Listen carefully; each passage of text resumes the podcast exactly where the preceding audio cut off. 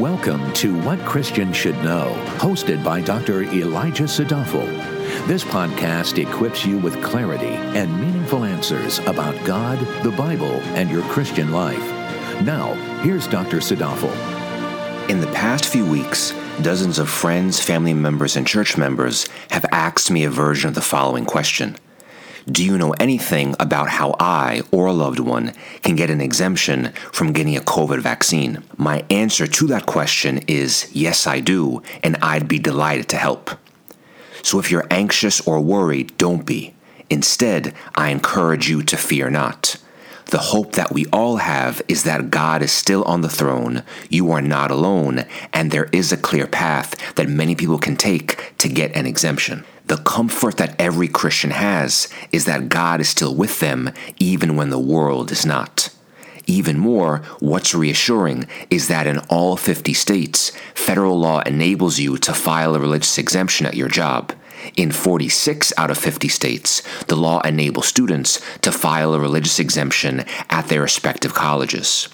In plain language, this simply means, in some cases, a mandate is not mandatory, and there are ways a person can escape being forced to do something they do not want to do.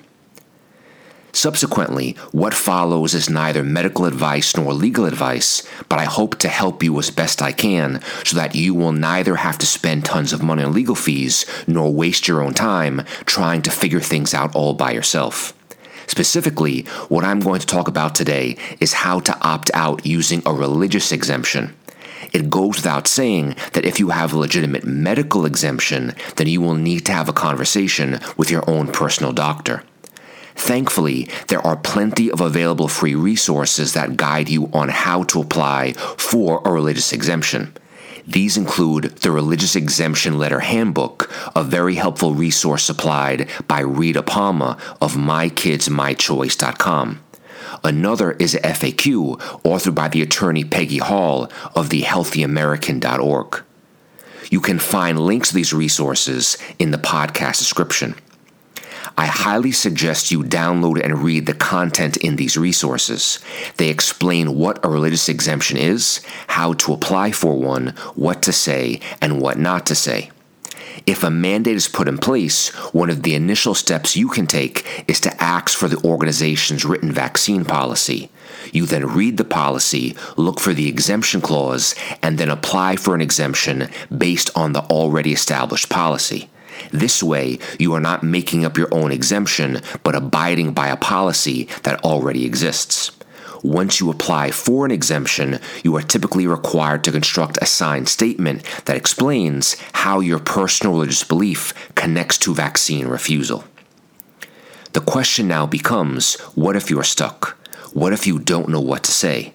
What if you are sure you do not want the jabs, but are unclear about how what the Bible says relates to that decision?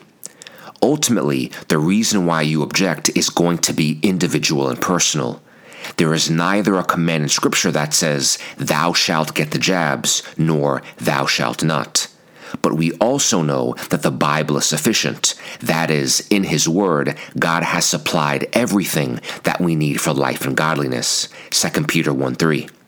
Christians are called to use Scripture as a guide and then use the supplied divine principles to make a free, informed decision. You should therefore spend serious time meditating on the Scriptures and then contemplate how the Word of God informs your personal choice.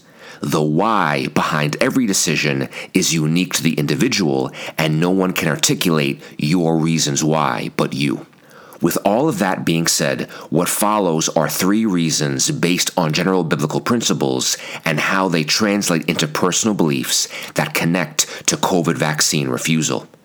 What follows are not the reasons, but some reasons some people may ascribe to. These reasons move from the general to the particular and build atop one another. Reason 1 Mandates for COVID vaccines attempt to supplant the sovereignty of God. The Bible tells us that God is sovereign. Therefore, anything that is not God is not sovereign. 1 Chronicles 29 11 12, Psalm 115 3. All Christians are therefore under a religious mandate to ultimately obey the Lord. Therefore, when there is a conflict of allegiances, the Holy Scriptures convict the Christian conscience that it must obey God rather than men. Acts 5:29. If a Christian is mandated to undergo a medical procedure, and a vaccine is a medical procedure, and if coercion causes a conflict of conscience, the Christian is not called to act against the conscience that his or her creator embedded within them. Romans 1:19. A Christian's conscience is ultimately held captive by the word of God and nothing else. To disobey conscience would be a betrayal of faith and a sin. A Christian is not to willingly sin against God. Hence, the mandate to follow God's holy word is stronger than a vaccine mandate. Reason 2 mandates for COVID vaccines desecrate the image of God. All human beings, whether Christian or not, are made in the image of God. Genesis 1:26. Being made in the divine image simply means people are patterned and molded after the Lord. God is the freest being that is. God thus made humans free from birth in that they breathe their own air and pump their own blood. Consequently, this means all individuals have a God given right to bodily autonomy. This autonomy includes freedom to either consent or not consent to medical interventions. Yes, people are free to do things to their bodies for their benefit or for their detriment. The fact remains that humans are free. To supplant bodily autonomy would therefore desecrate the image of God in people. Being forced to take the vaccine would therefore equate to a pollution of the sacredness of the divine image in humankind and the subsequent degradation and dehumanization of the individual. Desecration of the divine image creates the undue burden of anxiety, discontent, strife, and spits in the face of the Creator. Reason 3 mandates for COVID vaccines would force a person to dishonor God with their bodies. In 1 Corinthians 10:31, Christians are commanded to honor God in whatever they do. This includes the minutia of everyday life, such as what they have for breakfast.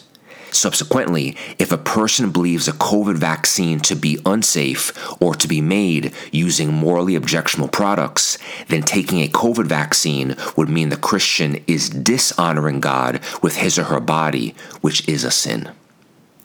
Those are three reasons, and I hope that helped to get the wheels of your mind turning if you do decide to apply for a religious exemption.